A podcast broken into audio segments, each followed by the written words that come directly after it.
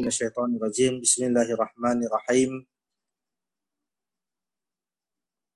الحمد لله رب العالمين. بارئ الخلائق أجمعين. بعث الأنبياء والمرسلين. والصلاة والسلام على حبيبنا وشفيعنا وزقنا ومولانا أبي القاسم المصطفى محمد. اللهم صل على محمد محمد وعجل فرجهم.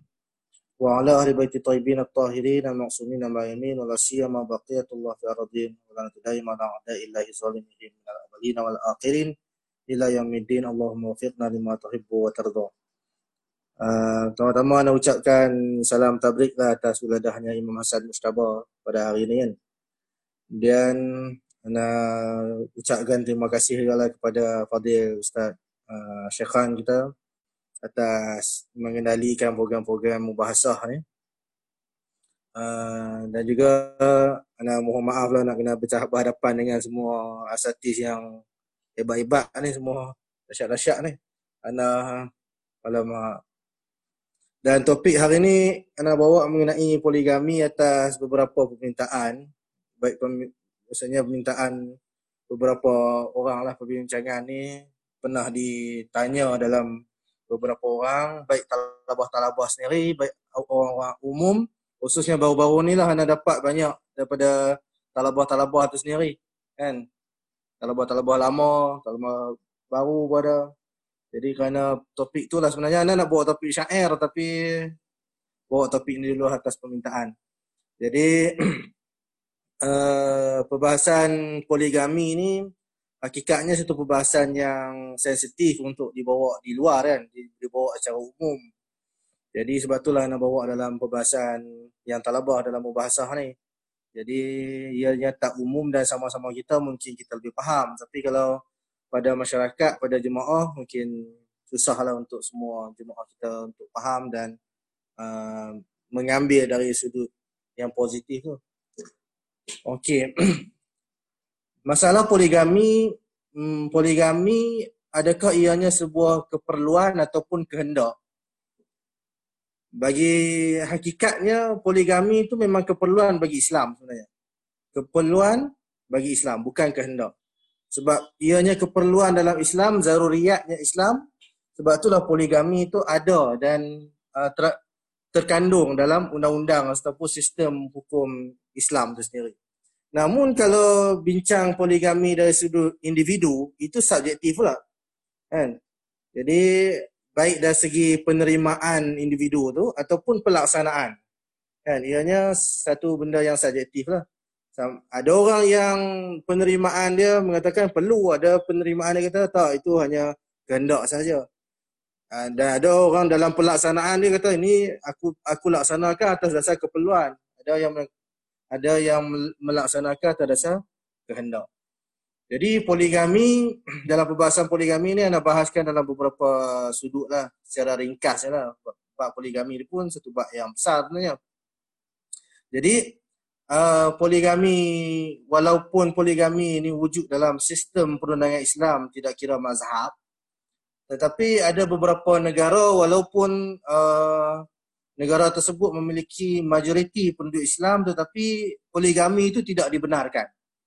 Antara negara tersebut antara ne- negara yang terkenal dalam melarang sistem poligami walaupun ramai penduduk Islam di tempat itu antaranya Turki. Yang kedua Tunisia sampai uh, di undang-undang yang Tunisia ni sampai perlu sampai siapa yang melaksanakan poligami akan dipenjarakan. Pakistan contoh akan mengenakan denda yang berat. Iraq, Syria. Nah, itu antara negara-negara yang melarang poligami walaupun negara tersebut dikenali sebagai negara yang ramai penduduk Islam. Puncanya mungkin kerana daripada sudut uh, ekonomi yang mana sistem poligami apabila melaksanakan sistem poligami menyebabkan uh, apa banyak masalah-masalah ekonomi dalam rumah tangga masalah penceraian, masalah uh, wanita diabaikan, masalah gangguan psikologi, ma- masalah keadilan, khususnya dalam masalah keadilan ni lah. Namun ada beberapa pihak yang menganggap poligami ni, keperluannya poligami ni sebe- se- yang sebenarnya ada pihak yang menganggap dalam bab sebagai contoh jumlah wanita lebih ramai dari yang lelaki. Cuma anda takkan bahaskan masalah ni. Keperluan poligami dari dari sudut hmm, apa statistik dari dari sudut bilangan dan faktor yang wanita dan sebagainya. Sebagai contoh katanya dalam beberapa artikel mengatakan bahawa apa bilangan wanita dunia itu 50 juta lebih daripada yang lelaki. Walaupun kalau kita tengok kalau kita kalau kita check betul-betul bilangan wanita dan lelaki yang di dunia tu dalam paras yang lebih kurang sama aja sebenarnya. Ataupun ada yang mengatakan masalah apa yang wanita itu umur monopause sebagai contoh itu lebih cepat lelaki lebih banyak meninggal dunia dan meninggal dunia pada usia yang muda tu ramai yang lelaki.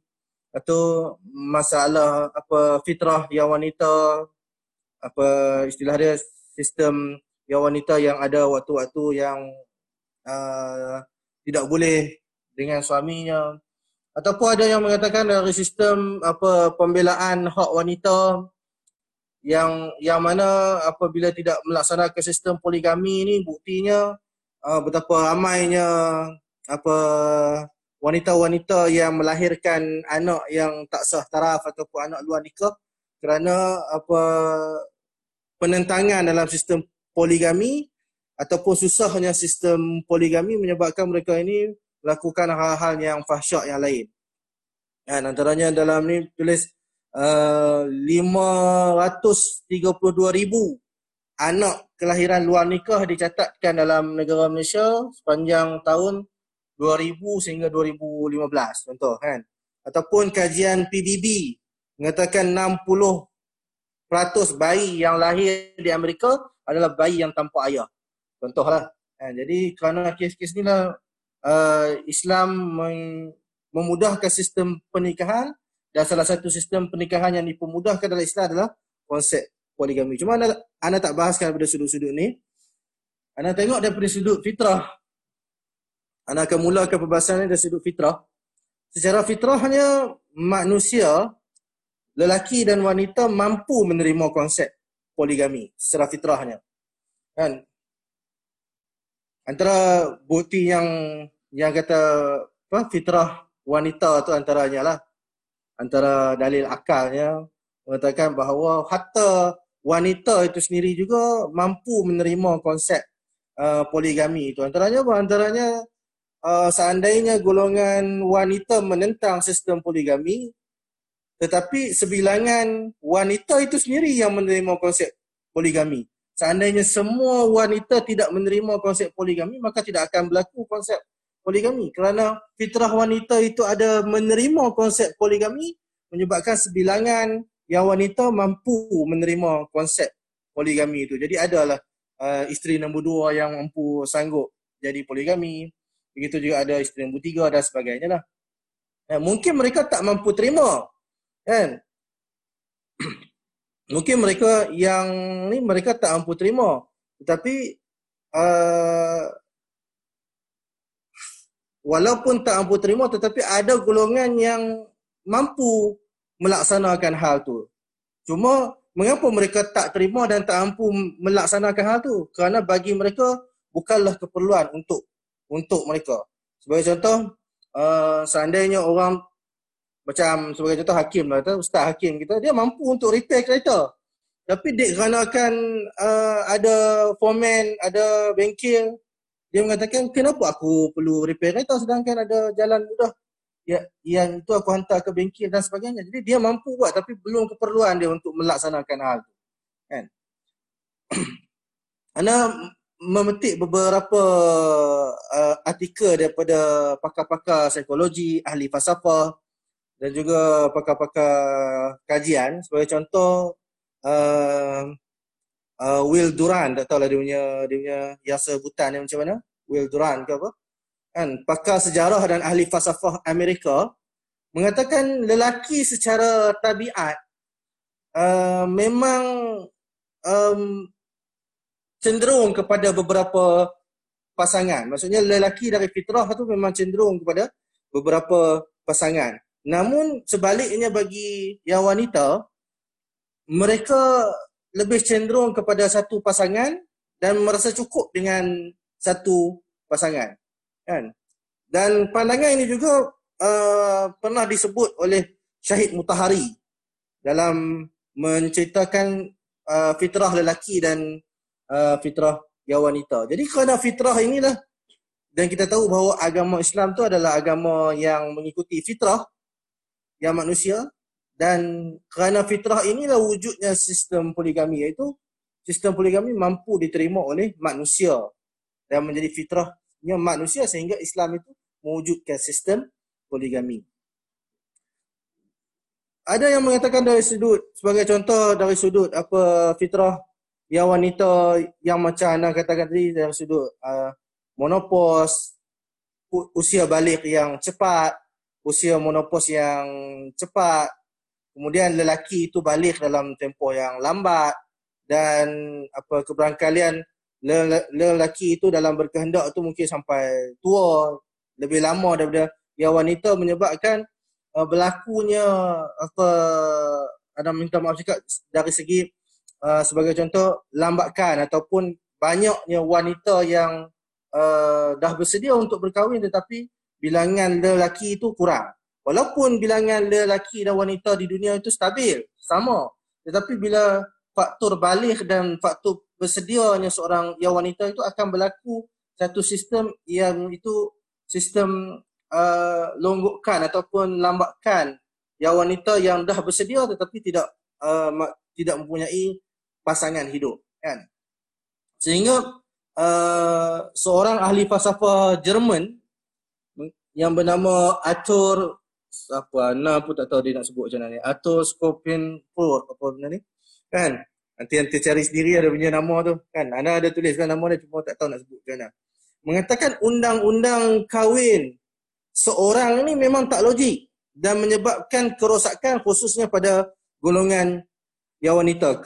Yang yang kerana barat mengamalkan sistem sebagai itu agama Kristian yang hanya menghadkan uh, setiap lelaki satu pasangan sahaja dia mengatakan bahawa undang-undang kahwin seorang ni amat tak logik dan menyebabkan kerosakan bagi masyarakat terutamanya bagi golongan yang wanita. Begitu juga dengan uh, seorang lagi uh, ahli yang polimat dan pakar psikologi uh, Perancis bernama ni Gustave Le Bon mengatakan apa? Dia juga pakar sosiologi, pakar perubatan kan. Dia mengatakan uh, hal beberapa isteri yang itu hal poligami ini adalah hal yang baik sebenarnya.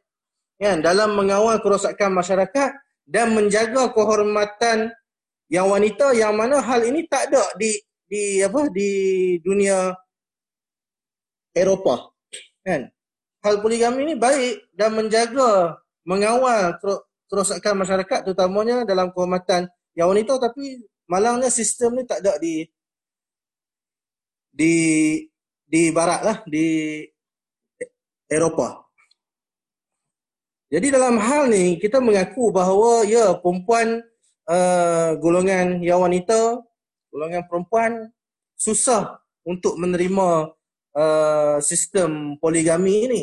Tetapi dengan tidak menerima walaupun sebilangannya menerima, tetapi adakah dengan alasan mereka ini tidak terima, mereka ini uh, tidak menyokong ataupun mereka ini kurang senang dengan konsep poligami, menyebabkan kita perlu menghapuskan sistem poligami ini. Sebagai contoh, seandainya ada dua orang yang bergaduh dan diberikan hukuman oleh mahkamah dan salah seorang daripada uh, yang kena hukum ni uh, tidak puas hati dengan uh, keputusan mahkamah, adakah perlu ditutup sistem mahkamah ataupun sistem perundangan tu? Tidak kan? Jadi kerana tidak puas hati bukan alasan untuk kita menutup sebuah uh, sistem sebagai contoh. Okey. Kita tengok pula konsep poligami ni dalam sudut uh, perkahwinan Islam. Kan? Konsep perkahwinan Islam itu dia menekankan dalam masalah keturunan, dalam masalah zuriat, dalam masalah warisan, dalam masalah kesucian, dalam masalah bimbingan, dalam masalah lindungan, dalam masalah ibadat, atau psikologi, kesihatan dan sebagainya. Jadi konsep perkahwinan dalam Islam tu kalau kita pandang ianya lebih menyeluruh berbanding pandangan-pandangan barat dan, dan sebagainya yang mana memandang mungkin dari sudut psikologi, kesihatan dan kemasyarakatan lah. Kan? Tetapi Islam lebih daripada itu lagi. Kan? Islam skupnya bagi bagi mem, memandang konsep perkahwinan lebih besar. Jadi ada golongan uh, dalam Islam ni yang memandang ini ana golongkan sebagai golongan yang pertama lah. Kan, yang memandang asas Islam itu adalah poligami. Kan? Ada di kalangan orang Islam mengatakan bahawa asas dari Islam itu adalah sistemnya poligami. Mereka mengatakan bahawa sebagai contoh konsep uh, ayat surah yang kita paling paling tahu sekali lah dalam masalah poligami surah An-Nisa ayat ayat 3 itu menceritakan bahawa nikahlah kamu dua, tiga atau empat kan. Dan seandainya kamu bimbang akan uh, ataupun kamu takut akan uh, tidak mampu berlaku adil, maka kahwinlah satu kan. Jadi ada golongan yang memandang bahawa konsep perkahwinan dalam Islam tu adalah uh, sistem poligami. Kalau tak mampu barulah uh, kahwin satu. Kan? Anda pun tak menyokong dalam sistem ni ataupun pandangan ni. Cuma kita tengok apa yang mereka katakan. Mereka mengatakan hakikatnya wanita jika tidak ada pembimbing ataupun tidak ada lelaki ataupun tidak ada ketua dalam dalam dalam apa uh, bimbingan yang wanita ataupun penjagaan yang wanita. Wanita itu akan rosak. Masyarakat akan rosak. Terutamanya yang golongan yang wanita lah yang mana kita tahu Islam memandang besar dalam konsep uh, tugas wanita dalam uh, memajukan sesebuah masyarakat. Jadi wanita ni jika tidak ada uh, lelaki, jadi ia menyebabkan wanita itu rosak dari sudut uh, bagaimana fitrah wanita itu di, diciptakan lebih dari kasih sayang dan sebagainya. Jadi perlunya lelaki yang diciptakan lebih daripada fikri dan sebagainya membimbing dan mereka ini saling memerlukan antara satu sama lain. Dan terutamanya mereka mengatakan di zaman dulu sebagai contoh, di zaman-zaman dulu, di zaman-zaman Rasulullah sebagai contoh, ataupun sebelum Rasulullah, kan, uh, masalah uh, janda ataupun mereka yang balu tidak mempunyai suami sebelumnya mempunyai, suami kemudian sekarang tidak mempunyai suami masalah yatim anak-anak yatim uh, wanita-wanita yang dibuang di zaman dulu sebagai contoh wanita-wanita yang dizalimi Ha, jadi mereka ini perlukan pembelaan iaitu dari kalangan yang yang lelaki. Terutamanya Arab zaman Arab uh, mereka melakukan satu sistem perkahwinan yang itu sistem kahwin tanpa hak. Kahwin tanpa hak. Berapa banyak pun tu nak kahwin kita boleh. Kan? Kemudian talak sesuka hati. Kan? Kemudian para wanita ni tidak mewarisi. Kan? Kalau mati pun tak ada apa yang yang wanita dapat sebenarnya tu dalam hak dalam hak mereka. Kemudian mereka dah lah kahwin kadang mereka jual yang wanita yang mereka kahwini itu kan. Jadi ini yang berlaku dalam uh, sistem Arab dululah. Jadi Islam meletakkan wanita di satu kedudukan yang mana mereka ini amat tinggi, amat penting dan mereka ini bukan hamba, mereka ini perlukan mahar dalam perkahwinan mereka Malah sampai Quran menggambarkan kedudukan yang wanita ini sebagai baju bagi yang lelaki dan lelaki juga adalah baju bagi yang wanita. Kun libasul lakum wa antum libasul lahun kan. Itu ayat Quran yang selalu kita dengar bahawa uh, para wanita ini adalah pakaian bagi yang lelaki dan lelaki juga adalah pakaian bagi yang wanita. Ini kedudukan yang Islam pandang dari sudut yang wanita. Jadi poligami Islam cipta bukanlah untuk menjatuhkan martabat sebab asas Islam adalah tidak pernah menjatuhkan martabat seorang yang wanita. Jadi kita tengok macam mana sistem poligami itu berlaku dalam zaman Rasulullah.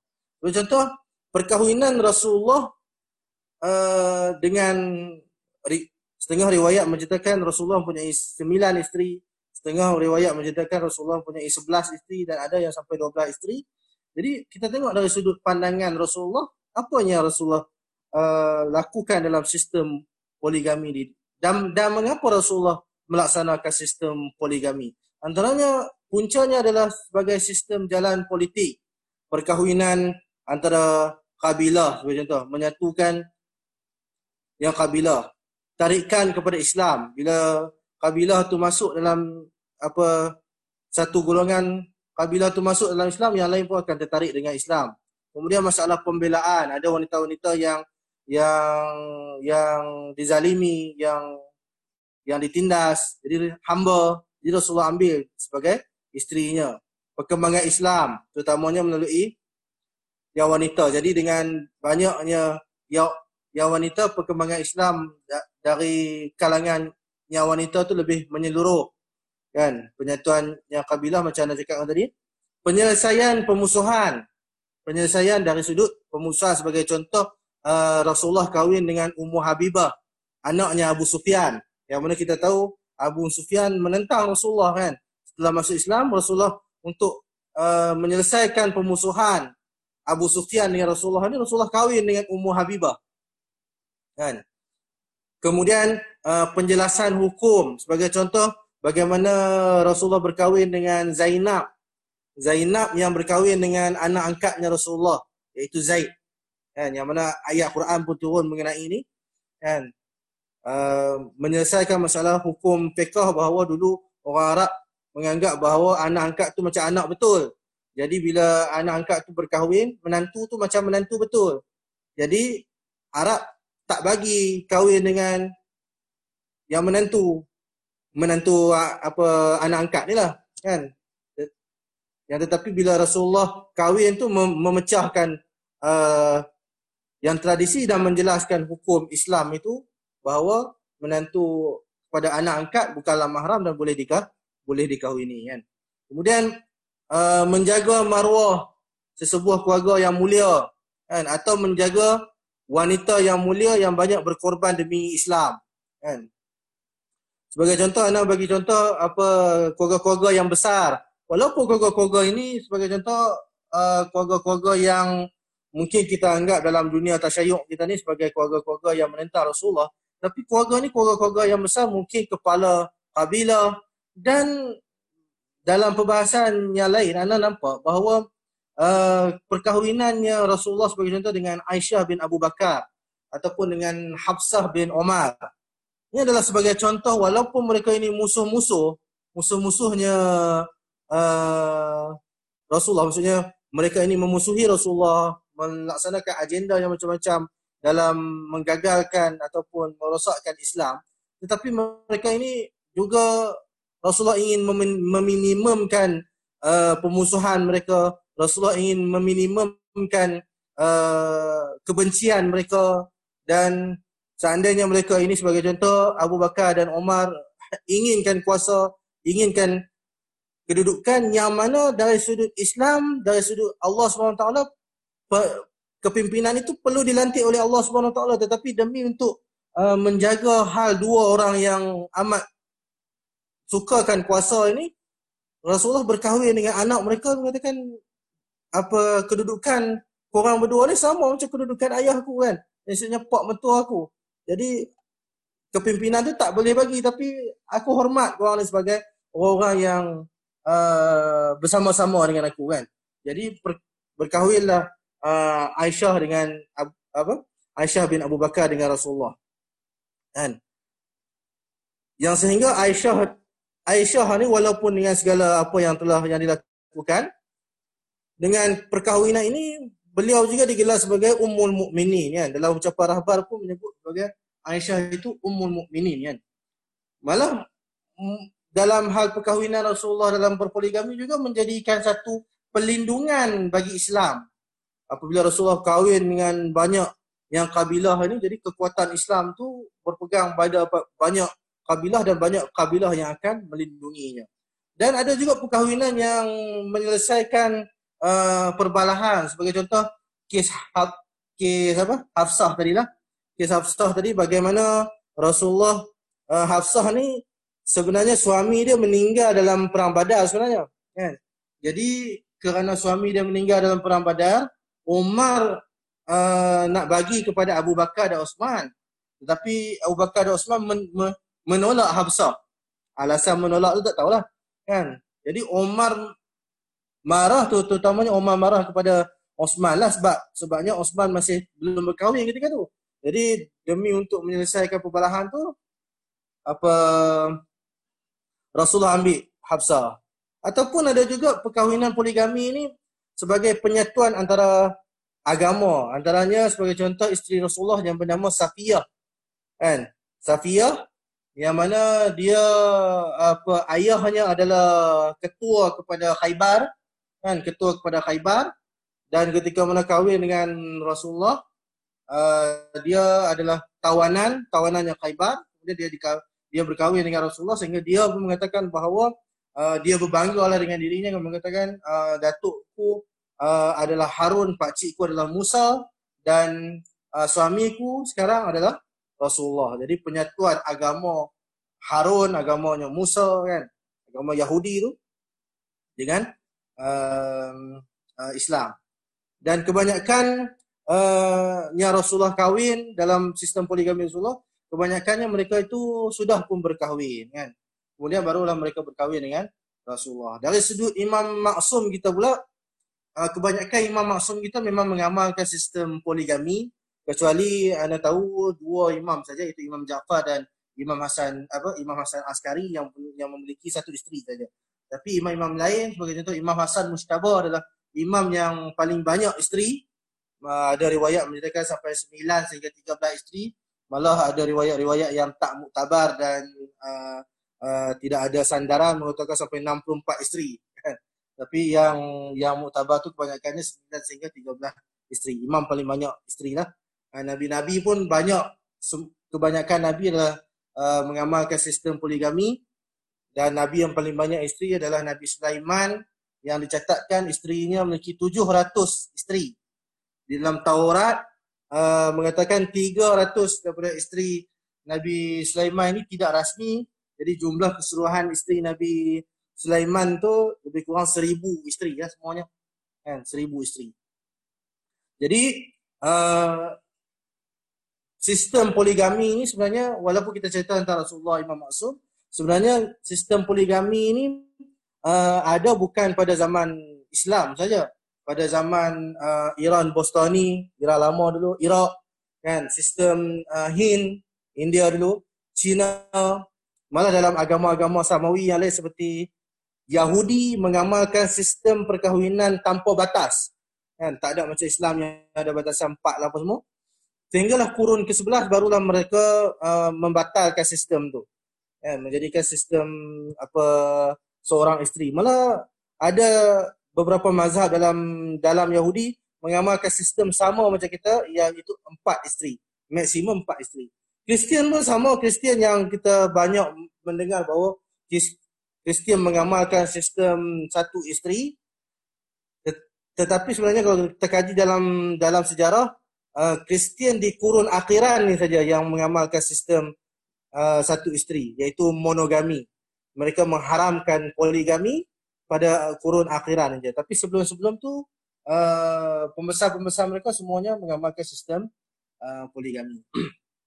Jadi uh, setelah kita bahaskan sudut sejarah dan sebagainya fitrah sekarang ni kita masuk dalam ayat Quran yang selalu kita dengar, selalu kita uh, tahu bahawa mambak daripada uh, sistem poligami ini datang daripada ayat Quran ni. Iaitu uh, dari surah An-Nisa ayat 4 dan juga anda bahaskan daripada surah An-Nisa ayat 129 eh afwan surah An-Nisa ayat 3 dan surah An-Nisa ayat 129 ini ayat yang makruf tentang sistem poligami.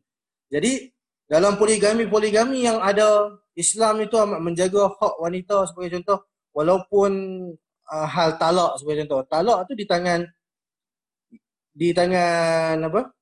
Yang lelaki. Tetapi di, kerana kan Islam itu menjaga sistem uh, hak yang wanita tu walaupun talak di tangan yang lelaki tetapi sistem taklik sebagai contoh menetapkan syarat yang tertentu kan sehingga boleh jatuh talak. Maksudnya ada juga uh, dikhalat ataupun wanita itu ada juga boleh campur tangan ataupun hak dalam dalam uh, talak itu sendiri. Walaupun talak itu sebenarnya hak yang lelaki. Begitu juga Islam uh, menghapuskan sistem perkahwinan-perkahwinan agama samawi ataupun budaya yang lama dan menetapkan satu sistem yang sesuai untuk semua insan di semua zaman iaitu menghadkan uh, isteri itu kepada empat isteri sebagai langkah penjagaan wanita iaitu Islam melaksanakan sistem mahdudiyat dalam pelaksanaan dan juga mahdudiyat dalam bilangan.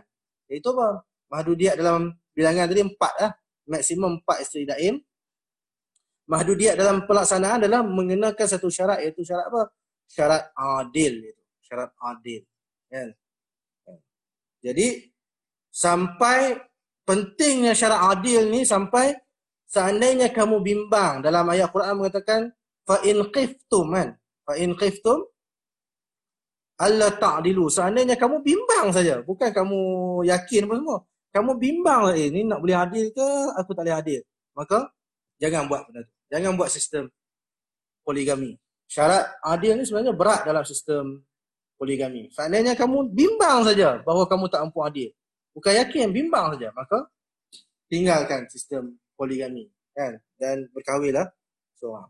Jadi ayat Quran yang anda sebutkan tadi, contoh wa in khiftum alla taqsitu fil yatama fankihu ma tabalakum minan nisa masna wa sula wa ruba. Ayat ni sebenarnya menceritakan tentang apa golongan uh, anak yatim kan yang mana di zaman dulu di zaman Arab dulu uh, uh, orang-orang kaya Arab orang pembesar-pembesar Arab di zaman yang jahiliah dulu mereka uh, bila tengok anak-anak yatim mereka akan ambil mereka akan bela sehingga besar dan mereka akan bagi mahar yang sedikit mahar-mahar yang murah kemudian mereka kahwin ialah budak-budak ni tak ada tak ada apa tak ada ayah dan mak jadi mereka bebas buat apa saja, mereka bagi mahar yang murah dan akhirnya mereka bebas macam tu je. Mereka nak talak, mereka nak buang, mereka nak buat apa. Jadi um, Islam menetapkan satu langkah bahawa kenalah uh, berlaku adil kepada uh, wanita-wanita yatim ni. Kan? Dan seandainya kamu tak mampu berlaku adil kepada, kamu takut untuk berlaku adil kepada wanita-wanita yatim ni, maka kahwinlah dengan orang yang kamu suka iaitu orang-orang yang biasa lah bukan yatim kan jadi kahwinlah dengan perempuan-perempuan yang yang wanita wanita mana yang kamu suka dua tiga ataupun dan empat maksudnya ataupun empat lah kan fa in khiftum alla ta'dilu fa wahidatan aw ma malakat aymanukum dan seandainya kamu bimbang bahawa tidak akan mampu berlaku adil seperti contoh di antara isteri-isteri kamu, maka berkahwinlah dengan seorang sahaja. Kan? Zalika adna Allah ta'ulu. Yang demikian itu adalah yang uh, terbaik melindung kamu daripada melakukan kezal apa melindungi kamu daripada melakukan kezaliman kan mencegah kamu daripada melakukan kezaliman jadi sistem uh, poligami ni boleh dua, tiga ataupun empat tetapi dengan dengan syarat berlaku adil.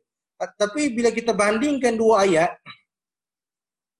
ayat uh, surah An-Nisa ayat 3 dengan surah An-Nisa ayat uh, 129 tadi dalam ayat yang ketiga surah An-Nisa menggambarkan boleh kahwin dua, tiga atau empat dengan syarat boleh adil. Kalau adil bismillah nanti boleh kahwin dua, tiga atau empat. Kalau tak boleh adil kahwin satu.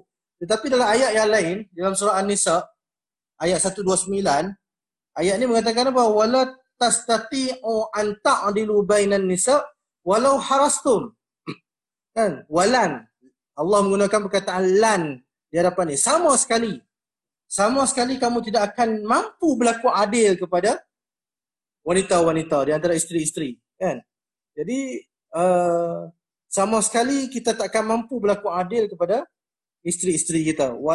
Walau harastum, walaupun kamu bersusah payah, usaha betul-betul, bersungguh-sungguhlah untuk berlaku adil antara perempuan-perempuan isteri-isteri, tetapi kamu takkan walan tastati'u. Kamu takkan mampu, kamu takkan uh, berjaya dalam ber, ber, berlaku adil tu. Allah ta'dilu kan. Kamu takkan berjaya dalam berlaku berlaku adil. Jadi ayat ni berlaku pertembungan di sini pertemuan. Kan? Adil yang macam mana di sini? Boleh ke tak boleh? Mula kata boleh dengan syarat adil. Tapi dalam ayat yang belakang mengatakan kamu takkan mampu buat adil pada perempuan. Pada isteri-isteri kamu. Jadi adil yang macam mana? Kan kemampuan dari sudut apa? Adil apa sebenarnya? Adil tak apa macam kita kata adil fiqh, adil akidah, adil akhlak. Kan seperti itu adil fiqh uh, menjauhkan diri daripada dosa. Kan?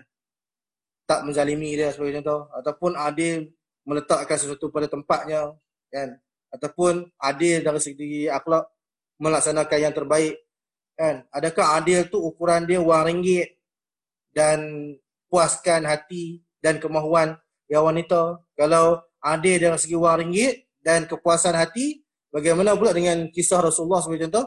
Kan kita pun tahu Rasulullah bukanlah uh, apa? Istilah dia uh, bukanlah orang yang bermewah yang ada istana yang ada uh, seorang pemimpin yang ada kemewahan macam tu kan? Walaupun ya Rasulullah mewah tapi maksudnya mampu buat apa saja. Yang tetapi sistem kehidupannya itu bukan salah satu satu sistem kehidupan yang mewah. Begitu juga dengan sistem puas hati bagaimana pula dengan surah tahrim menceritakan dua isteri Rasulullah yang tak berpuas hati dengan seorang lagi isteri Rasulullah yang lain kan? Uh, jadi maksudnya dalam dalam apa keadilan Rasulullah pun ada wanita yang tak puas hati kan? Jadi adil apa yang dimaksudkan? Jadi ada orang pernah bertanya kepada Hisham bin Hikam mengenai dua pertembungan ayat ni. Satu kata syarat adil. Satu kata kamu tak mampu adil. Tapi Hisham bin Hikam tak mampu nak jawab. Lalu ditujukan kepada Imam Ja'far. Kan mereka pun pergi ke Imam Ja'far. Bertanya kepada Imam Ja'far Uh, dua pertembungan ayat ni. Lalu Imam Jafar mengatakan apa? Ayat pertama ni menceritakan tentang adil nafkah kan? Dalam kekeluargaan kan. Sebagai contoh adil dalam makanan, pakaian, rumah, hak tempat tidur, sebagai contoh itulah. Jadi adil yang pertama ni dalam ayat 2, 3 atau 4 dengan syarat kamu mampu berlaku adil kamu boleh berpoligami iaitu adil apa? Adil dalam uh, nafkah ada dalam kekeluargaan makan pakai rumah uh, kelengkapan hak-hak tempat tidur waktu dan sebagainya tetapi dalam ayat yang kedua mengatakan kamu tak mampu sekali berlaku adil kepada uh, isteri-isteri menceritakan mengenai hati mengenai kasih sayang kan jadi uh, dalam apa dalam uh, bagi rumah sama bagi makan sama bagi pakai sama mungkin kita boleh kan tetapi kasih sayang kita nak bahagi macam mana? Duit mungkin kita boleh bahagi dua. Kan kita boleh kerak dua. Tetapi kasih sayang kita nak kerak dua macam mana? Benda tu bukan boleh kita kerak dua dan sebagainya kan. Jadi walaupun adil dalam ayat ni uh, lebih kepada uh, dalam masalah ayat yang pertama tu lebih kepada nafkah keperluan hidup dan hak tempat tidur iaitu adil zahir uh, dari hati. Dalam ayat yang 129 mengatakan tak mampu kita nak berlaku adil langsung dalam masalah hati sampai bila-bila pun kita tak mampu nak berlaku adil dari segi hati dan kasih sayang. Tetapi uh, kita tidak boleh uh, tunjuk kita kena jaga dari segi akhlaknya dari segi uh, sistem ke yang kekeluargaan dia dia istilah dia macam anak lah kan mungkin ada anak kita kita ada sebagai contoh lima anak mungkin dia antara lima anak ni ada anak yang kita sayang, kita lebih sayang dia. Kita kita sayang dia lebih, kan? Anak anak yang kita suka lah. Tetapi kita tak boleh tunjuk pada anak-anak yang lain walaupun kita kita suka pada anak tu kan. Demi menjaga kesenambungan, demi menjaga uh, supaya tidak ada berlaku hasad, tidak akan tidak akan berlaku uh, apa uh, permusuhan dalam adik-beradik. Begitu juga dengan uh, sistem uh, poligami ini. Kan? uh, benar adil hati itu susah nak buat namun nak kena usaha betul-betul lah. Hal yang paling penting dalam ayat ni uh, yang ayat ni tekan khususnya dalam ayat yang ketiga dari surah An-Nisa ni macam anda katakan tadi iaitu masalah apa? Masalah kalau risau, kalau kita bimbang, kalau kita takut, jangan laksanakan. Kerana ini menunjukkan bahawa ayat ni menceritakan betapa beratnya sistem poligami itu. Sehingga bimbang pun jangan buat. Kan? Bimbang pun jangan buat. Belum yakin, bimbang pun kita kena tinggalkan dah sistem poligami ini. dalam ayat ni menceritakan bahawa betapa susahnya dalam uh, menjaga wanita ataupun menjaga hak seorang manusia iaitu yang wanita ni lah kan? Seandainya sebagai contoh kita nak adil zahir ni bukan bukan cerita tentang adil adil hati. Adil zahir pun kita nak buat sebagai contoh pada uh, haiwan pada ternakan kita kita nak bagi adil bagi sama pun nak nak bagi makan ayam piru bagi sama semua dapat makanan yang sama nilai pun susah apa lagi kita nak laksanakan kepada manusia kan? Ini kan lagi. Yang manusia susah kita nak melaksanakan adil tersebut sehingga Allah mengatakan bahawa Allah meletakkan syarat ni. Itu apa? Seandainya kamu bimbang. Pun janganlah melaksanakan sistem sistem adil kan? Janganlah melaksanakan sistem poligami ni afan. Jadi uh, sebab itulah kita tengok antara benda-benda yang mungkin jadi persoalan dalam dunia Islam kita kenapa Rasulullah di zaman Khadijah uh, tak melaksanakan poligami. Kenapa Imam Ali di zaman Fatimah Zahra tidak melaksanakan poligami? Ada beberapa alasan. Uh, mungkin ada yang mengatakan bahawa uh, kerana dua wanita ini cukup sempurna sehingga Rasulullah dan Imam Ali itu tak memerlukan wanita-wanita yang lain kan? Uh, kerana mereka ini begitu agung. Jadi tak layak wanita-wanita lain berada setaraf dengan mereka yang setanding dengan mereka kan. Namun bagaimana uh, sebenarnya uh, Rasulullah tidak mengamalkan poligami uh, di waktu Khadijah dan Imam Ali tidak mengamalkan sistem poligami di waktu Fatimah Azhara kalau kita tengok yang riwayat uh, setelah kewafatan Khadijah hampir tiga tahun Rasulullah uh, tidak uh, berkahwin lagi kan. Tapi Imam Ali ada riwayat menceritakan setelah 14 hari dan ada riwayat lain mengatakan setelah 7 hari Imam Ali pun uh, setelah kesyahidan Fatimah Az-Zahra Imam Ali telah berkahwin. Jadi ramai mengutarakan pandangan-pandangan bahawa Imam Ali dan Rasulullah tak perlu dan mereka ini uh, tidak boleh disamarkan dengan wanita-wanita lain tapi ana memandang dari sudut keadilan ni sebenarnya kerana keadilan kepada dua wanita agung ini iaitu Khadijah dan juga Fatimah Az-Zahra menyebabkan mereka ini tidak melaksanakan poligami. Bagaimana nak melaksanakan poligami apa sistem adil kepada manusia umum biasa pun susah. Apatah lagi nak melaksanakan sistem adil kepada Fatimah Az-Zahra kan? Melaksanakan sistem adil kepada Khadijah Al-Kubra. Uh, di, di, kerana inilah anak anak anak nampak betapa beratnya sistem adil itu sehingga dua contoh besar yang yang itu Rasulullah dan uh, Imam Ali menunjukkan tauladan bagi kita betapa susahnya adil itu terutamanya wanita ataupun isteri kita tu isteri yang agung macam tu. Itu antara uh, yang anda lihat lah. Itu dari sudut pandangan anak lah. Kan? Kemudian kita tengok dari sudut pandangan ulama dan fiqh kita tengok bagaimana uh, kebanyakan ulama-ulama sebagai contoh almarhum Imam Khomeini, Syekh Tusi, Tabarsi uh, menganggap bahawa uh, poligami bukanlah sebuah sunnah sebenarnya. Tetapi ianya diperbolehkan, kan? Diperbolehkan. Malah ada sebilangan ulama kita yang mengatakan makruh dalam hal ini, kan? Tetapi uh, kurang kurang nilah kurang apa? kurang makruf lah dalam dalam hal tu tetapi contoh Imam Khomeini Syekh Tusi dan Tabasi mengatakan bukan sunnah tetapi diperbolehkan ataupun Bak Kalam Rahba dan Syekh Ansari mengatakan uh, ianya bukan mustahak tapi mubah kan. Dalam bab poligami ini bukan mustahak tetapi mubah kan. Habar mengatakan dalam hal ni kan. Jadi contohnya apa? Contohnya macam macam ni lah macam kita mencerita dalam ayat yang ketiga surah An-Nisa ni menceritakan kamu boleh kahwin dua, tiga dan empat kan. Seandainya kamu takut uh, akan berlaku adil tidak berlaku adil maka kahwinlah satu tu umpama contoh uh, ketika kita menceritakan faedah-faedah gula sebagai contoh. Gula ni bagus untuk yang tenaga bagus untuk ni bagus untuk sekian-sekian kan. Tapi kalau kamu ada kencing manis jangan makan gula ni kan. Jadi dalam uh, men- menceritakan dalam gula faedah-faedah gula yang anda bincangkan tadi, faedah dari sudut uh, fitrah, faedah dari sudut psikologi, faedah dari sudut sirah, kan?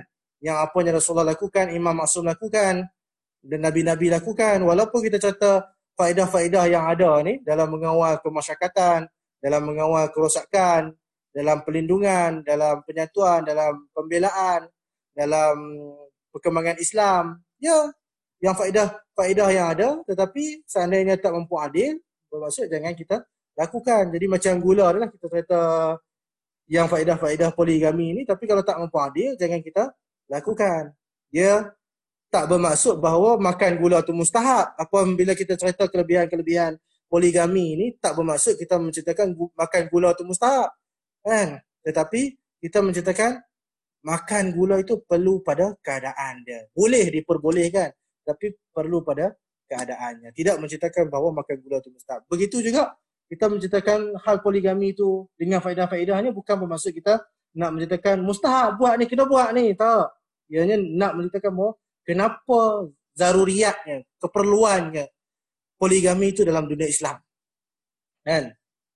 Dan untuk pelaksanaannya ikut keadaan, ikut ikut uh, kedudukan kita kan. Kan?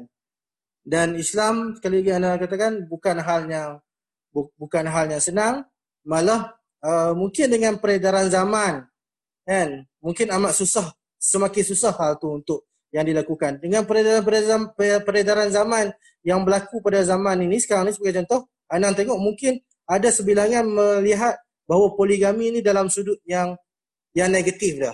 Walaupun hal tu diperbolehkan kan sebagai contoh hal membeli hamba sebagai contoh sekarang ni. Sekarang ni kalau orang jual hamba beli hamba ianya nampak macam satu benda yang amat yang negatif. Sedangkan sistem jual beli hamba tu ada dalam dalam Islam yang begitu juga dengan uh, sistem poligami ni dik kerana peredaran zaman mungkin hal poligami ni nampak susah dan ada beberapa golongan melihat poligami ni dah dari sudut yang amat yang negatif mungkin kerana banyaknya masalah banyaknya perceraian banyaknya abai yang wanita banyaknya kezaliman menyebabkan pol, nama poligami itu uh, dah dipandang yang negatif. Namun tak bermakna dengan uh, pandang yang negatifnya ke atas poligami ini bermaksud kita kena hapuskan poligami. Sebagai contoh banyak kes-kes lain sebagai contoh kes nikah muta'ah.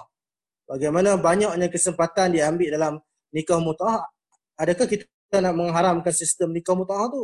Tak kan orang yang mengambil kesempatan dan orang yang melakukan kerosakan ke atas sesuatu hukum tu ada sesuatu sistem tu ada tetapi tak bermaksud untuk kita menghapuskan sistem sebagai contoh talak pun sama. Kita tahu bahawa hal talak adalah hal yang paling buruk dalam hal halal yang paling buruk sekali kan? Tetapi demi demi maslahat demi keperluan yang manusia talak tu mesti ada juga dalam sistem Islam. Kan? Begitu juga dalam beberapa hal adakah apa poligami itu memerlukan izin isteri kan? Kalau ikut fiqh kita lah fiqh Ja'fari kalau anda tengok dalam bab uh, apa uh, siapa yang ajar dalam bab fiqh harta uh, warisan ni anda tengok uh, suami tak perlu minta izin isteri untuk berkahwin kecuali jika suami itu nak berkahwin dengan uh, anak menakan isteri. Sebagai contoh uh, hakim sebagai contoh lah anda bagi contoh ya. Hakim dia nak kahwin dengan anak Isma.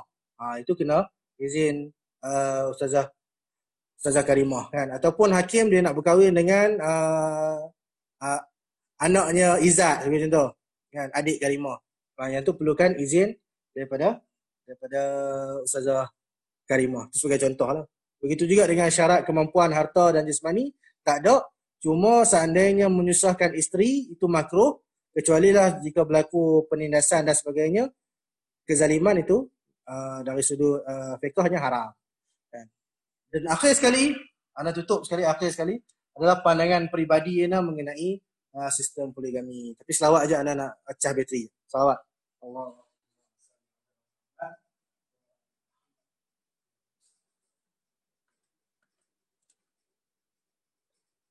Okey. Ajil farajahum. Okey, dari sudut pandangan peribadi anda pula mengenai adil dalam dua ayat tersebut, khususnya dalam dua ayat tersebut, bagi anda adil ni ya memang memanglah susah tetapi adil ni bagi anda boleh dipupuk dengan kerjasama. Iaitu apa? Uh, anda tak cakap kata anda ni adil kan dan anda tak cakap semua orang uh, tak mampu adil dan tak adil. Tapi bila ada kerjasama dalam melaksanakan sistem keadilan itu, ianya akan menjadi lebih mudah. Ianya akan menjadi lebih lancar. Ianya uh, menjadi lebih ringan apabila ada kerjasama. Kerjasama apa? Kerjasama antara pasangan yang itu isteri dan suami dalam melaksanakan sistem keadilan. Kan? Sebab manusia memang tak mampu nak adil. Jadi ayat ni bagi ana takut tak adil maknanya bukan sekadar bagi lelaki sahaja. Tapi bagi kedua belah pihak. Yang itu walaupun ayat ni khusus untuk lelaki. Tapi adil ini uh, mampu dipermudahkan, diringankan, di uh, uh, di apa? Di tak seberat yang di, kita fikirkan apabila ianya ada uh, bantuan daripada golongan yang wanita yang itu isteri itu sendiri. Kan? Jadi bila wanita itu mampu menerima mampu redha mampu bekerjasama mampu saling menghormati sistem adil bagi lelaki itu akan jadi lebih mudah tetapi seandainya wanita tak mampu menghormati tak mampu redha tak mampu bekerjasama menyebabkan lelaki memang takkan mampu dalam melaksanakan keadilan walaupun keadilan itu keadilan zahir semata-mata duit rumah makan, minum, pakai, hak tempat tidur dan sebagainya. Walaupun hal tu. Kan? Apatah lagi hal hati. Kan? Memang takkan mampu adil lah. Kan? Jadi perlu ada kehormatan, kerjasama, tolak ansur, uh, perbincangan antara satu sama lain menyebabkan sistem adil tu mampu diringankan, mampu dipermudahkan. Jadi kerjasama antara dua belah pihak dan perbincangan serta persetujuan dalam bab perhitungan maupun perasaan. Kan? Walaupun dalam ayat tadi kita dalam bab perasaan tak mampu tapi uh, jika ada perbincangan insyaallah poligami itu menjadi lebih mudah dalam melaksanakan sistem uh, adil. Jadi ana memang kalau orang tanya dalam masalah poligami ana tak layak persembang bab bab poligami dan ana uh, tak menggalakkan pun sistem poligami tetapi bila orang tanya ana bab poligami ana akan mengatakan bahawa uh, lebih baik uh, sebelum melaksanakan sistem poligami itu berbincang dengan isteri dulu. Kan? uh, tanya pandangan dia, penerimaan dia. Kerana dengan perbincangan dan persetujuan ni, antum mudah untuk melaksanakan sistem keadilan. Walaupun keadilan itu keadilan zahir semata-mata. Dan kemudian uh, dalam masalah apa?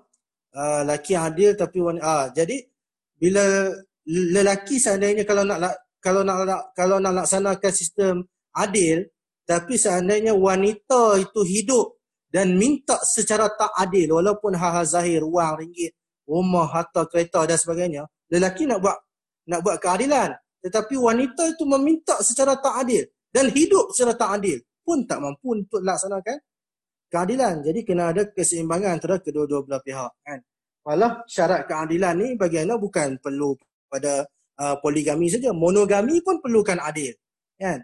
Jadi monogami itu um, kesenambungan monogami dalam keadilan monogami itu berlaku apabila ada tolak ansur dan kerjasama antara uh, lelaki dan perempuan itu isteri dan suami.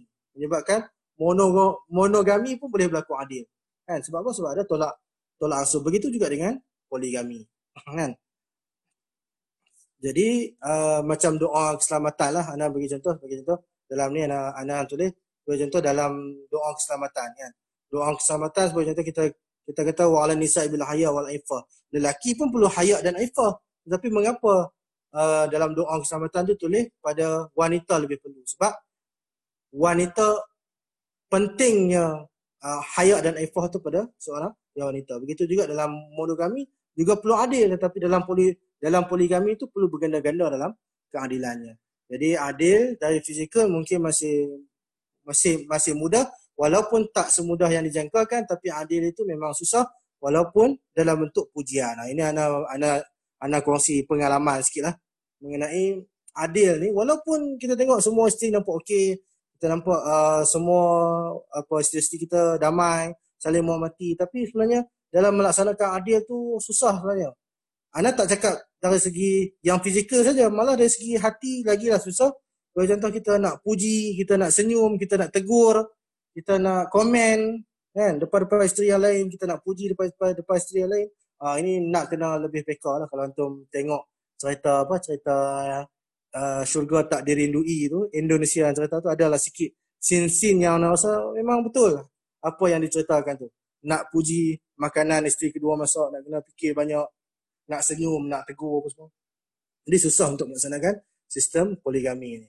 Uh, jadi uh, akhir kalam uh, bagaimana seandainya kondisi poligami ni kesimpulan yang nak buat seandainya kondisi poligami ini uh, poligami kita adalah sebagai hal kehendak iaitu kita nak laksanakan poligami atas dasar kehendak saja. Tak kira lah uh, kehendak suami ataupun kehendak isteri. Ataupun kehendak suami dan isteri maka poligami itu amat sukar untuk kita lakukan atas nama kehendak saja. Kan? Tapi kalau poligami itu dilakukan atas dasar keperluan baik keperluan suami ataupun keperluan isteri apatah lagi yang lebih baik apabila keperluan suami dan isteri saling faham kita perlu poligami dah. Kondisi mereka ni perlu poligami dah. Maka hal tu lebih mudah untuk dilaksanakan dan lebih lancar untuk melaksanakan sistem keadilan dalam dalam poligami. Itu sebab sedikit daripada Ana lah. Walaupun ambil masa panjang Ana mohon maaf lah. sangat-sangat mohon maaf. Jadi itu daripada Ana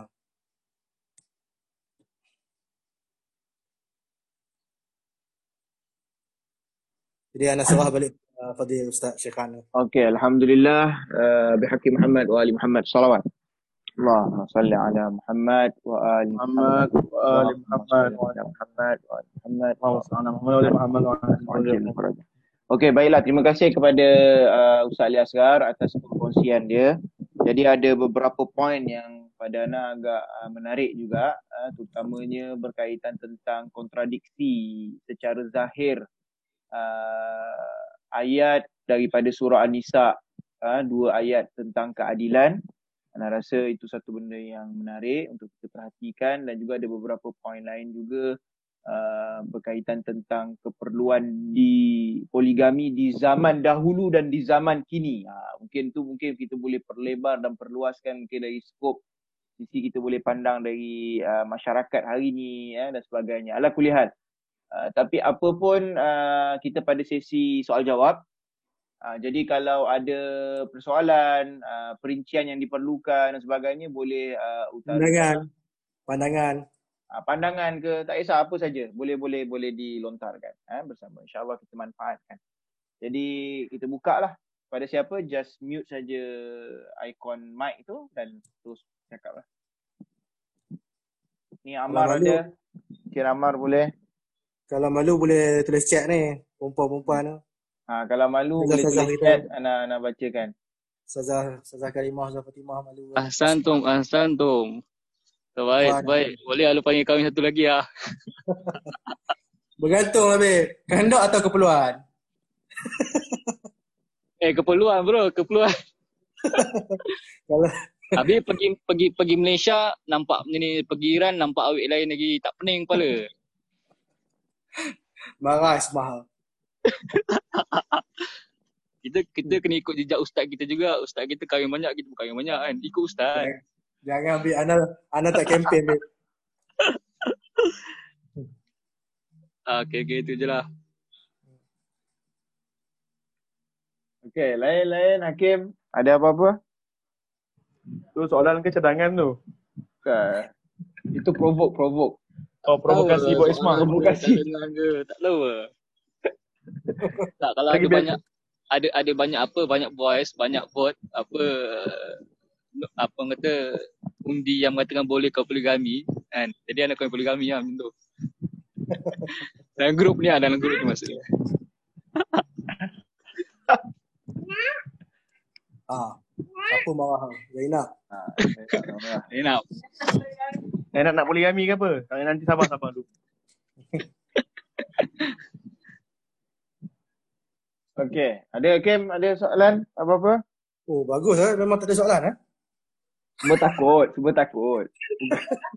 takut tersilap cakap. Alhamdulillah nak rasa. Eh lupa ada satu soalan tanya. Kan ada Quran oh. Masna wa Sulasa wa Ruba 2 3 dan 4. Kemudian uh, apa lepas Al-Quran nu fa illam ta'dilu fawahida jika engkau tak uh, berlaku adil maka satulah. Jadi hmm. antum boleh terang kat sini. Maksudnya Quran maksudnya lebih menakikkan satu takkid tu macam mana kan? Maksudnya apakah setakat takkit ke? Yang kita katalah uh, apa kau uh, uh, tak mau tak mau pergi kedai tak payah pergi. Uh, sedangkan Ah, kita ada pergi, kedai untuk beli makanan memang takkit nak makan gila. Macam mana nak kata ah takkit sekadar takkit biasa atau memang takkit gila-gila punya ah senang kata tu Ha. Jadi ana dalam masalah apa ayat Quran ayat 3 ni ana tengok macam macam pandangan Rahbar dan pandangan Imam Khomeini Syekh Syekh Syekh Tusi dan Tabarsi. Mereka mengatakan apa hal ni bukanlah uh, apa satu galakan dalam masalah uh, masna sulah apa sulah wa, wa rubu' ni iaitu 2 3 4 ni bukan satu yang galakkan dan mereka pun tak mengatakan satu apa benda tu sebagai mustahab. Jadi ayat ni menceritakan bahawa boleh saja. Sekadar Oh, boleh ya. boleh. Ha, sekadar boleh ya. Kan?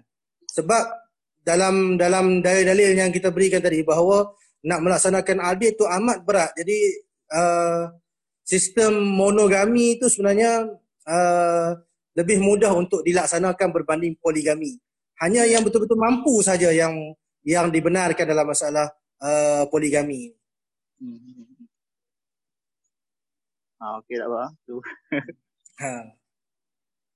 Mampu Hakim. tu, Dia mubah eh, amal bukan wajib eh, amal.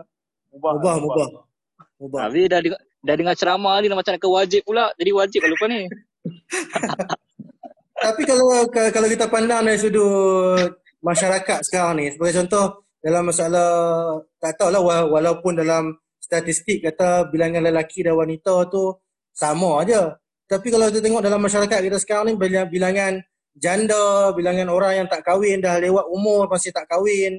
Mana nampak banyak sebenarnya tapi tak tahulah macam mana apa mengatakan uh, lelaki dan wanita tu sama tetapi orang tengok bilangan janda bilangan orang yang tak kahwin dah usia dah 30-an tapi tak kahwin lagi.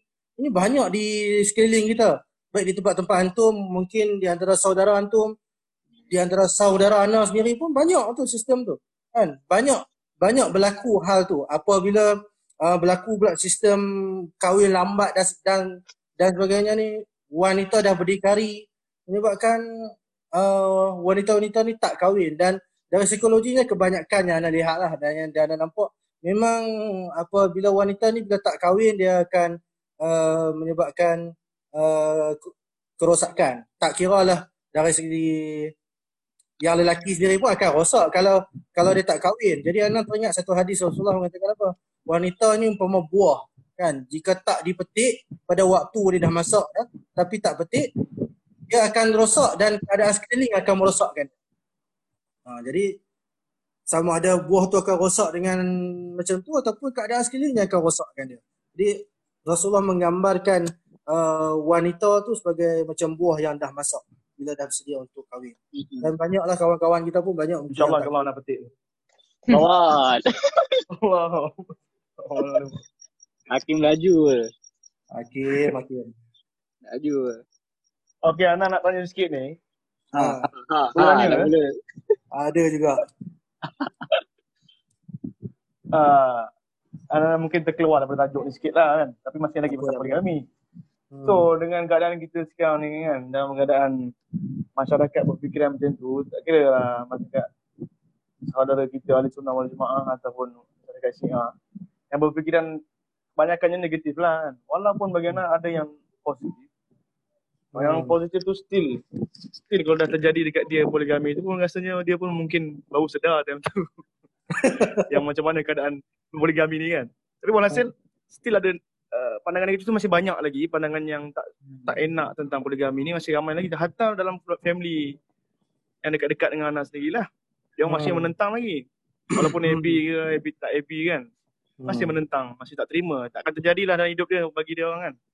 So macam mana apa yang perlu kita buat? Apa yang masyarakat perlu buat? Apa yang talabah perlu buat kan? Eh, khususnya talabah lah. Apa yang kita perlu buat untuk menukarkan fikiran ataupun memang tak payah tukar memang biar macam ni je biar berlalu je fikiran negatif ni itu je lah Hmm, kalau bagi Ana mungkin kalau nak cerita secara umum hal ni agak sensitif lah kalau kita nak buka pemikiran dia orang. Kita nak cerita ni poligami tu lagi. Terutamanya ustaz tu bila berlaku melakukan sistem poligami ya memang akan diboykot lah nanti kan. Jadi bahaya lah kalau Macam kalaman. Kan kita cerita buat poligami ya mesti akan diboikot lah jadi um, Anak ingat kalau nak cerita secara umum memang tak boleh lah. Cuma kalau kita ceritakan secara zahir, cerita apa yang Rasulullah, kenapa Rasulullah perlu kahwin banyak, seperti itu kenapa Imam Maksum kahwin banyak, itu mungkin boleh lah kalau kalau kita nak cerita. Dan uh, sebenarnya hal ni lebih enak untuk diceritakan uh, seandainya yang bawa tu ustazah-ustazah sebenarnya. Sebab dia tak ada macam sistem, ah, laki boleh lah sembang, laki syok, laki ya. Kan? Tapi bila ustazah yang sembang, uh, dia akan slow lah sikit. Kan? Jadi anda nampak peranan-peranan para asatizah tu, maksudnya sazah-sazah tu lebih besar dalam masalah menerangkan sistem poligami. Tetapi walaupun ada yang negatif ni kalau kalau kita biar apa sekalipun, tak bermakna kita perlu taktilkan sistem ni. Sebab sistem ni memang perlu ada dan zaruriatnya Islam. Kan? Kadang-kadang mungkin macam tu cakap kena biar tu, taklah bermaksud kita biar tapi kena terang lah juga. Tapi kita tak boleh nak mengekang benda negatif yang banyak ni kita nak buat macam mana kan jadi buat je lah Okey, rasa tu daripada Hakim. Uh, lain-lain ada? Pandangan, pandangan, pandangan lain. Pandangan uh, lain? Okey, silakan. Uh, Bismillahirrahmanirrahim. Assalamualaikum warahmatullahi wabarakatuh. Assalamualaikum. Uh, ada soalan tentang keadilan. Ha. Nak tanya tolak ukur tentang keadilan tadi tu ditentukan oleh siapa? Adakah si suami itu ataupun isi dia yang pertama pun boleh uh, menjadi kayu ukur tentang keadilan suami dia untuk membenarkan suami dia berkahwin walaupun tadi kata dalam dalam apa hukum tak perlu pun minta izin uh, suami, uh, suami tak perlu minta izin isteri.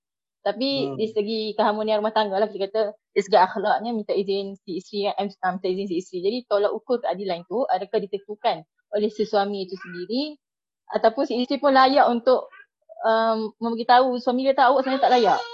Oh tak adil untuk saya pun belum tentu adil sebenarnya nak tambah kedua, ketiga sebagainya untuk mencapai keadilan untuk semua uh, uh, keempat isteri. Hmm. Okey. Itu je ke? Itu je. Okey. Ah, ya, itu je. Masalah uh, itu je. Uh, dalam masalah dalam masalah adil ni, uh, tolak ukur dia siapa yang perlu uh, menentukan keadilan.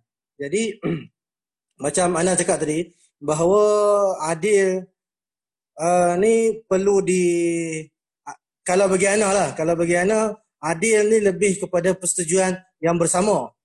Kan? Dalam menentukan adil ni bukan hanya yang lelaki saja. Tetapi dalam persetujuan yang bersama ni bila bincang dengan perempuan, perempuan ataupun isteri isteri yang pertama jangan masukkan hal emosi dalam masalah keadilan ni. Kalau nak masuk bab emosi memang dia akan cakap kata uh, awak pun tak mampu laku adil lagi. Kan? Memang memang takkan adil lah. Kan? Kalau masuk bab bab emosi. Cuma kena bincang dengan perempuan dari sudut pandangan kemampuan diri dia. Abang uh, kerja macam ni uh, sayang kerja macam ni uh, sekarang kita ada seorang perempuan yang nak masuk dalam keluarga kita macam mana pandangan sayang dari segi uh, ke, kemampuan family kita untuk menanggung dia. Bukan masalah emosi lagi. Kan? Masalah uh, perlukah dia masuk dalam keluarga kita? Apa tujuan dia masuk dalam keluarga kita? Bincang sama-sama antara suami dan isteri. Kan? Kenapa kita perlu ambil dia masuk dalam keluarga kita? Uh, dan kalau dia masuk dalam keluarga, dalam keluarga kita, apa yang perlu, apa yang akan jadi? Apa perubahan yang berlaku dalam dalam keluarga kita? macam mana pembahagian dia, macam mana uh, anak dia, macam mana uh, hu- hubungan kita yang sedia ada ni. Kan? Macam mana dengan waktu, masa, makan, pakai. Semua ni lah kena bincang dulu. Kalau antum tanya dari segi pengalaman Ana, sebelum uh, melaksanakan sistem poligami, memang kami berbincang secara detail lah hampir dua bulan. Kan? Apa duduk bersembang tiga orang sekali kan? Ataupun anak anak anak anak sembang dengan rumah anak betul anak sembang dengan sana betul yang sana sembang dengan rumah anak pula kan? Yang sana tu sebenarnya isteri kedua lah kan? Begitu juga untuk isteri ketiga dan sebagainya. Perlukan perbincangan yang uh, pendamaian yang tak melibatkan emosi melibatkan hal adil ni. Dan kepentingan dan zaruriat dia nak masuk dalam family kita ha, itu yang anda nampak lah bahawa tolak ukur adil tu tak semestinya terletak pada lelaki saja. Walaupun kemampuan tu sebenarnya yang lelaki lah yang patutnya tahu kan dia dia mampu ke tak mampu. Tetapi tak menolak bahawa perempuan pun ada hak bersuara dalam dalam uh, dalam me- mengujarkan ataupun memberikan pandangan dalam sudut adil dia. Kalau pandangan perempuan ni tak melibatkan perasaan, laki perlu dengar. Kan contoh abang tak mampu ni tanggung apa semua ni. Laki perlu dengar. Tapi kalau hujah perempuan tu berdasarkan emosi ingat tu uh, tak boleh diterima lah bagi seorang yang lelaki. Dia lah yang tahu dalam masalah keadilan ni. Jadi bagaimana perlukan perbincangan dua-dua walaupun hak tu di atas yang lelaki tapi seandainya uh, pandangan tu dari wanita dan ianya bukan melibatkan emosi bagaimana perlu dipertimbangkan. Okey, tadi Ustazah Karimah ha, yang bertanya tu. Ada ada soalan susulan ke sebelum anda pergi pada Ustazah Fatimah pula? Ah, tak ada kot. Syukran. Ada, eh? Okey, puan. Okey, uh, seterusnya daripada Ustazah Fatimah dia ada chat kat sini anda bacakan. Okay. Adakah jika poligami ini dirahsiakan tanpa pengetahuan isteri pertama, keadilan ini masih lagi mampu dilakukan pertanyaan dia. Dalam keadaan di mana kita katakan hukum adil itu adalah tolak ukur kesahihan sistem poligami tersebut. Jadi macam mana kalau poligami itu dirahsiakan daripada isteri pertama? Jadi apakah dia masih lagi dalam skop adil tu? Kan? Jadi macam mana? Ha, jadi kalau dirahsiakan uh, dari isteri pertama sebab apa? Sebab mungkin perasaan, mungkin dia tahu kata isteri dia tak boleh terima sedangkan dia mampu, dia kaya, dia mampu uh, bahagi waktu dia mampu dalam segi uh, bagi rumah, bagi duit, bagi apa semua yang yang sekadarnya lah bukan maksudnya bagi duit tu kena rumah banglo apa semua. Maksudnya yang sekadarnya lah kan. Tapi kalau dia cerita dekat isteri dia menyebabkan isteri dia memang tak boleh terima dari sudut perasaan semata-mata. Kan? Jadi uh, emosi banyak lah istilah dia. Jadi mungkin perlu dirahsiakan bagi bagi ana sebab tolak ukur tu dia lah yang tahu kan. Tapi se- seandainya dia tak mampu tetapi dia rahsiakan pula dan dia dan dan dan, dan dia kahwin dan berlakunya kezaliman tak kira lah pada isteri pertama maupun isteri kedua itu hakikatnya macam Ana cakap tadi seandainya berlaku kezaliman dan penindasan hal tu sebenarnya haram sebenarnya kan? Hal tu sebenarnya adalah haram. Itu bagi bagi Ana lah. Ya, sebab tolong ukur adil tu perlu dalam sistem poligami itu sekadarnya lah. Okey. Uh, Ustazah Fatimah ada soalan lanjutan?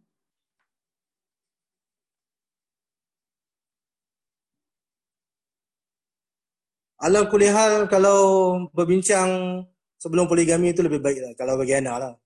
Berbincang soal sebelum poligami. Okey. Fair, Ana ada sedikit kalau tak ada Ana ada sedikit. Uh, pertama sekali bila bercerita pasal uh, poligami ni uh, terutamanya bila kita melihat kepada kata-kata rahbar eh. Rahbar mengatakan hmm. bahawa dia bukan satu benda yang mustahab. Sebaliknya hanya sekadar uh, mubah diperbolehkan.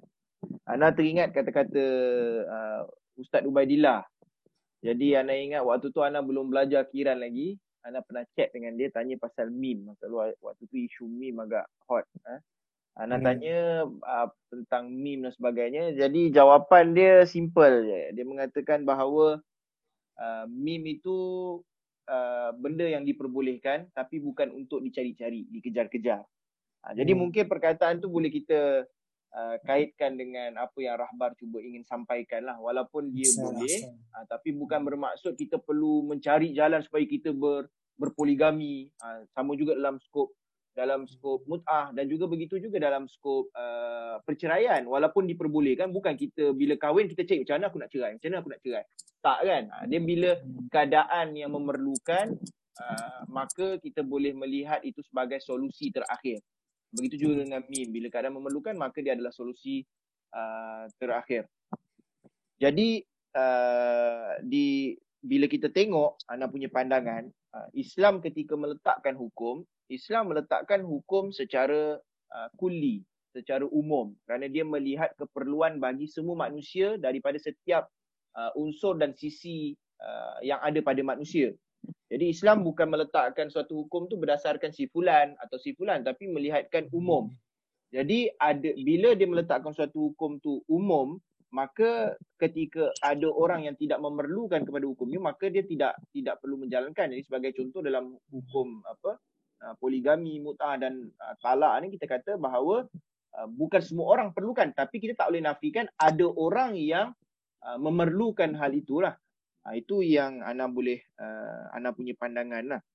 Hmm. Tapi tetap pada pandangan pertama Ana bukanlah benda yang kita perlu cari-cari. Cuma bagi sebahagian orang mungkin dia ada uh, keperluan-keperluan yang me- me- menolak dia, memaksa dia untuk berpoligami ataupun mut'ah ataupun uh, talak. Uh, cuma Ana nak bawa pertanyaan kepada uh, Ustaz Ali. Hmm. Kita sering melihat poligami daripada sisi keperluan uh, lelaki dan sebagainya. Tapi mungkin kita terlepas pandang dari sisi uh, psikologi wanita itu apabila uh, mereka dimadukan. Dan ini hmm. yang menjadi uh, satu benda yang mungkin kita boleh uh, bahaskan. Kerana uh, selalunya wanita itu ketika uh, menolak dia dimadukan ataupun menolak uh, poligami itu, bukanlah dikarenakan bahawa uh, dia cemburu uh, cemburu kepada uh, uh, madunya ataupun dia apa dia menolak kepada hukum Islam menafikan. Tidak. Tetapi kalau kita lihat kepada sisi psikologi dia dia merasakan bahawa uh, se- seolah-olahnya bila dia dimadukan bahawa suami dia ini uh, dirinya ini ada kekurangan yang tidak dapat memenuhi kemahuan uh, suami dia. Eh, tidak ada tidak tidak mengecapi apa yang dimahukan oleh suami sehingga ke suami dia perlu ambil orang lain. Jadi sisi psikologi inilah yang akhirnya memberikan satu uh, dilema kepada isteri-isteri yang dimadukan bahawa apa kurang dia apa apa ke, uh, uh, masalah dia sehingga kan suami dia perlu mencari orang lain jadi mungkin ini yang kita boleh bahaskan untuk kita perhatikan jadi anak lontarkan ni tentang uh, masalah psikologi wanita untuk kita perhatikan kepada Ustaz Ali Asgar uh, untuk melihat komen-komen beliau lah. InsyaAllah. Hmm. Ana uh, terima kasih pertama-tama kepada kepada Ustaz Syifan. Uh, betul tu macam se- sebelum Ana bawa masalah masalah psikologi itu, Ana amat setuju sekali dalam masalah uh, ianya diperbolehkan tapi bukan dikejar-kejar. Macam Ana cakap kan, ianya kalau satu keperluan menjadi zaruriat bagi bagi family tu, contoh dah bincang perempuan ni memang memang kena masuk dan perlu masuk dan perlu kita uh, melaksanakan sistem poligami ianya uh, boleh dilaksanakan dan mampu dilaksanakan tapi bila kita kejar kerana kehendak kita menyebabkan hal tu uh, keberangkalian untuk terjadinya kerosakan tu lebih lebih besar lah. Kemudian ana nak masuk sikit masalah yang tu sebut masalah psikologinya perempuan dari sudut pandang. Ana sebenarnya uh, dalam beberapa hari ini pun memang dapat beberapa persoalan daripada beberapa uh, asatis kita dan ustazah-ustazah kita lah. Dan memang ada soalan-soalan tu bertanya tentang uh, kekurangan diri dia, mungkin dia tak boleh mengandung. Ada juga mu minat mu yang minatnya anak hadap macam tu kan. Dia dimadukan mungkin kerana tak boleh mengandung, tak boleh ada zuriat. Kemudian apa lagi? Uh, wasiat adalah dia merasa, merasakan uh, hal tu adalah semuanya kerana diri. kekurangan diri dia.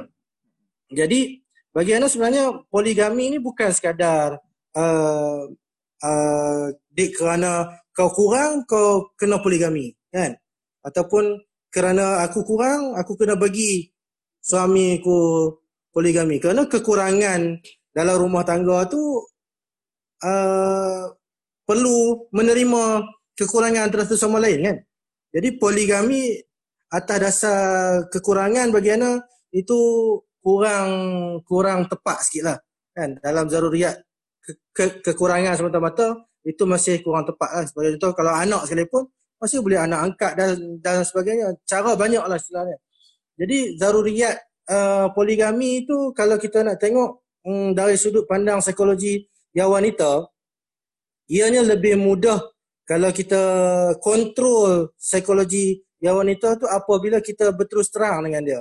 Apa sebenarnya uh, hadaf dan tujuan dan keperluan suami dia ni untuk berpoligami.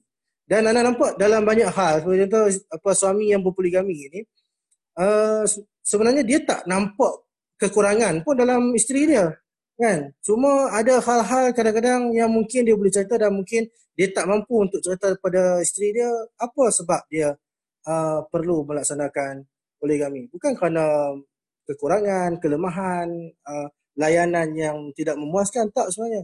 Sebenarnya hakikatnya uh, ada alasan yang tersendiri yang bagi Ana hal tu lebih baik dibincangkan secara telus kan? Kalau tidak ianya akan mengganggu psikologi perempuan lah. Ya betul. Ana Ana mengaku bahawa seandainya ianya tak dibincang dengan betul ianya tak ditelus dengan betul menyebabkan psikologi perempuan akan terganggu dan mereka akan merasakan diri mereka kekurangan mereka akan rasa diri diri mereka uh, uh, suami mereka um, tak cukup dengan mereka kan? Rasa segala perasaan-perasaan ini lah. Jadi perasaan-perasaan ini harus dijawab dengan ketelusan uh, lah. Uh, dengan ketelusan lah bagaimana. Uh, itu itu pandangan. Tak, selalunya yang tak telus tu orang yang ada keinginan-keinginan yang songsang apa yang salah tu sebab tu dia tak boleh nak telus kan. Ha. Uh, bila dia betul betul tu. Bila dia betul-betul ikhlas untuk untuk menjaga ni kerana ana ana melihat bahawa uh, yang lebih penting daripada poligami adalah menjaga ikatan yang yang sudah sedia ada. Ya betul. Kan ini lebih penting. Jadi kenapa kita perlu istilah kata untuk uh, kahwin dengan yang uh, kedua dengan cara memusnahkan ikatan yang sudah kita janji pada isteri yang pertama. Jadi ini me- berlawanan dengan konsep poligami itu sendiri hmm. bertentangan kerana proses poligami menjaga ikatan menjaga ikatan yang pertama yang sudah kau janji ni lebih mustahak daripada yang belum kau janji ni hmm. kan belum kau ikat ni ni lebih mustahak untuk diperhatikan lah. Ha, tapi itu kalau, lebih wajib kan itu lebih wajib kan lebih wajib hmm. untuk dijaga kerana kalau tidak demi kau sanggup memusnahkan yang pertama hanya semata-mata itu jelas bukan uh, konsep poligami Islam tapi hmm. lebih kepada uh, kehendak semata-mata kehendak lah nafsu dan hmm. sebagainya hmm. nafsu, ya. jadi uh, ala kulihal anda rasa uh, satu kejap sikit ada, sikit ada lagi boleh boleh boleh boleh boleh sikit lagi anda nak kongsi last ya ni uh, bagi anda secara kesimpulannya seandainya suami itu mampu memahamkan isteri dia sehingga isteri dia menganggap perkahwinan kali keduanya tu umpama perkahwinan dengan dia. Jadi isteri madu itu adalah diri dia. Contoh, isteri A adalah uh, diri isteri B adalah isteri A. Diri isteri A adalah isteri B. Maksudnya isteri ini saling memahami bahawa uh, madu-madu dia ni adalah diri dia sendiri dan perkahwinan suami dia ni dengan si isteri baru adalah umpama perkahwinan dirinya. Uh, maksudnya perlunya perempuan ni kahwin macam aku pun perlu kahwin. Ha, jadi itu akan uh, akan akan menyebabkan poligami itu lebih harmoni lah. Ana Ana nampak macam tu lah. Malah Ana ada satu ayah angkat pesan pada Ana. Dia mengatakan apa? Ini satu tips dia kata. Kan? Seandainya nak nak kahwin dua, tiga dan, dan sebagainya, isteri yang kedua tu sebenarnya perlu bagi sebagai contoh isteri pertama hormat, Isteri kedua sepatutnya dua kali hormat, tiga kali ganda hormat berbanding isteri yang pertama. Eh, maksudnya perlunya tolak ansur yang besar lah dalam dalam hal tu. Baik suami, baik isteri. Isteri pun kena saling bersedia, iaitu saling menghormati, bersedia dalam menghormati. Suami pun kena terangkan sehingga mana isteri faham bahawa perkahwinan dan dia merasakan perkahwinan dengan baru ni umpama perkahwinan dia perkahwinan isteri pertama ni. Dia merasakan isteri, isteri pertama rasa macam eh, dia ni kahwin dengan si fulan B ni, si fulanah B ni adalah macam aku kahwin. Aku perlu kahwin dan dia pun perlu kahwin macam aku kahwin. Dengan dengan dengan dengan suami aku. Ha, sebagai contoh macam tu lah. Itu pandangan lah. Okey, Ahsan. Uh, jadi Ana rasa kalau tak ada soalan lain cuma sebenarnya benda ni menarik eh untuk perbahasan Ana Uh, kalau ada waktu yang lebih kita boleh bahaskan dari segi uh, sosiologi masyarakat kita eh sebab uh, mungkin dari segi uh, permasalahan bentuk masyarakat keperluan masyarakat tu berbeza uh, pada uh, setiap zaman dan malah kalau kita tengok kenapa ulama-ulama kita agak progresif dalam isu poligami seperti kita tengok rahbar seperti apa yang dikatakan oleh Ustaz Ali juga ada sebahagiannya mengatakan uh, makruh kan Ustaz Ali betul eh? Ya, ulama. betul, betul. Uh, makruh, uh, uh, malah haram ada dan sebagainya. Uh, agak progresif dalam hal ni berbanding saudara kita kan mereka lagi-lagi ustaz-ustaz dia memang galak betul dengan persoalan poligami ni.